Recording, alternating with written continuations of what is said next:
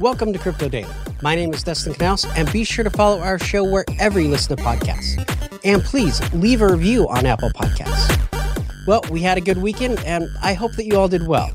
We saw a new high, and there was a little bit of a drop across the market, but not much.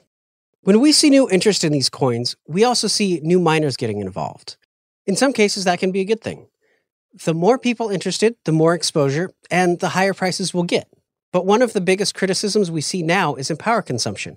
And with these all time price highs, we're also pretty close to seeing all time energy highs. After the crackdown in China, we saw a bit of a drop in the Bitcoin hash rate, which is the processing speed used to mine new coins.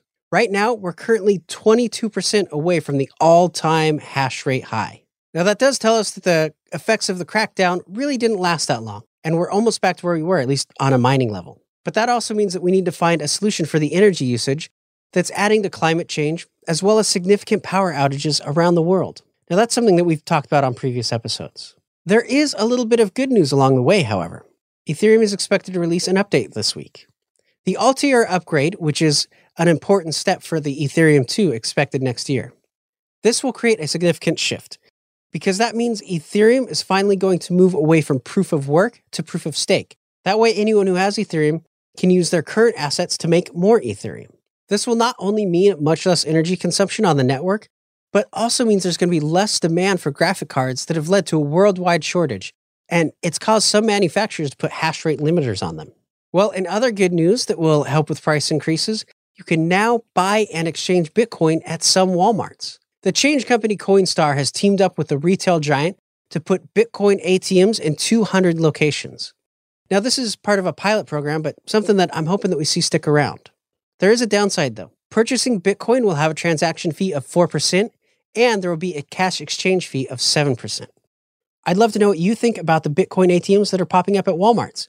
So leave a review on Apple Podcasts letting me know, or a comment on our YouTube show.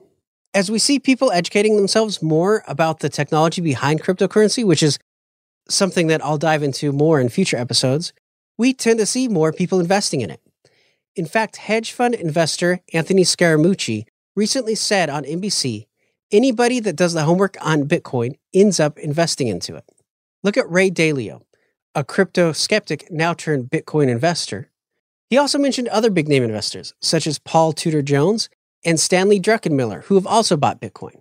He was quoted saying, Those who did homework drew to a conclusion that they needed to own a piece of Bitcoin. Another person who did their homework and invested was Facebook whistleblower Frances Haugen.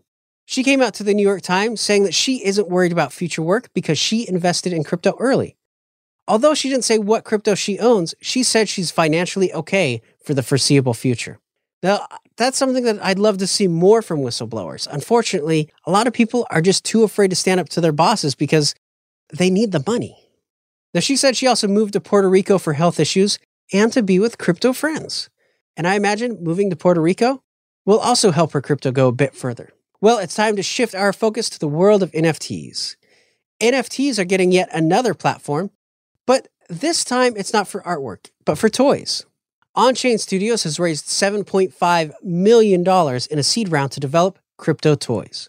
Crypto toys are digital toys that consumers can buy, play with, collect, and sell. They respond to you in a variety of ways, grow smarter, and can acquire more skills the longer that you interact with them. Kind of reminds me of the old Tamagotchis. Crypto toys will launch on the Flow blockchain, which was designed for NFT collectibles, games, and crypto toys. Well, let me ask you something. Are you the type of person that enjoys collecting sneakers? It's a big thing for some people, and now you'll be able to combine that addiction with the world of NFTs. The sneaker brand Flowers for Society will link each of their products to a unique NFT. They were quoted saying, By purchasing our sneaker, you will gain access to our metaverse community. The corresponding NFT is a certificate of authenticity and membership, which will be key to participating in future sneaker releases, limited editions, and collaborations. The first NFT, called Seed 1, features a hyper futuristic design and is expected to release on November 6th. The Renaissance Award, which is the first award that's dedicated to young leaders who are working for a more environmentally regenerative, socially just, economically inclusive, and technologically balanced future, are going to be releasing NFT prizes. Each NFT will be minted on the Cardano blockchain. which is dedicated to creating an ethical and environmentally friendly blockchain. Well, if you're interested in signing up for our upcoming newsletter, please go to cryptodailyshow.com. There you can also find links to where you can follow me on social media. Please follow our show wherever you listen to podcasts and leave a review on Apple Podcasts. If you get your podcasts on YouTube, be sure to subscribe and leave a comment there. I'm Dustin Knaus, and thank you for joining me today.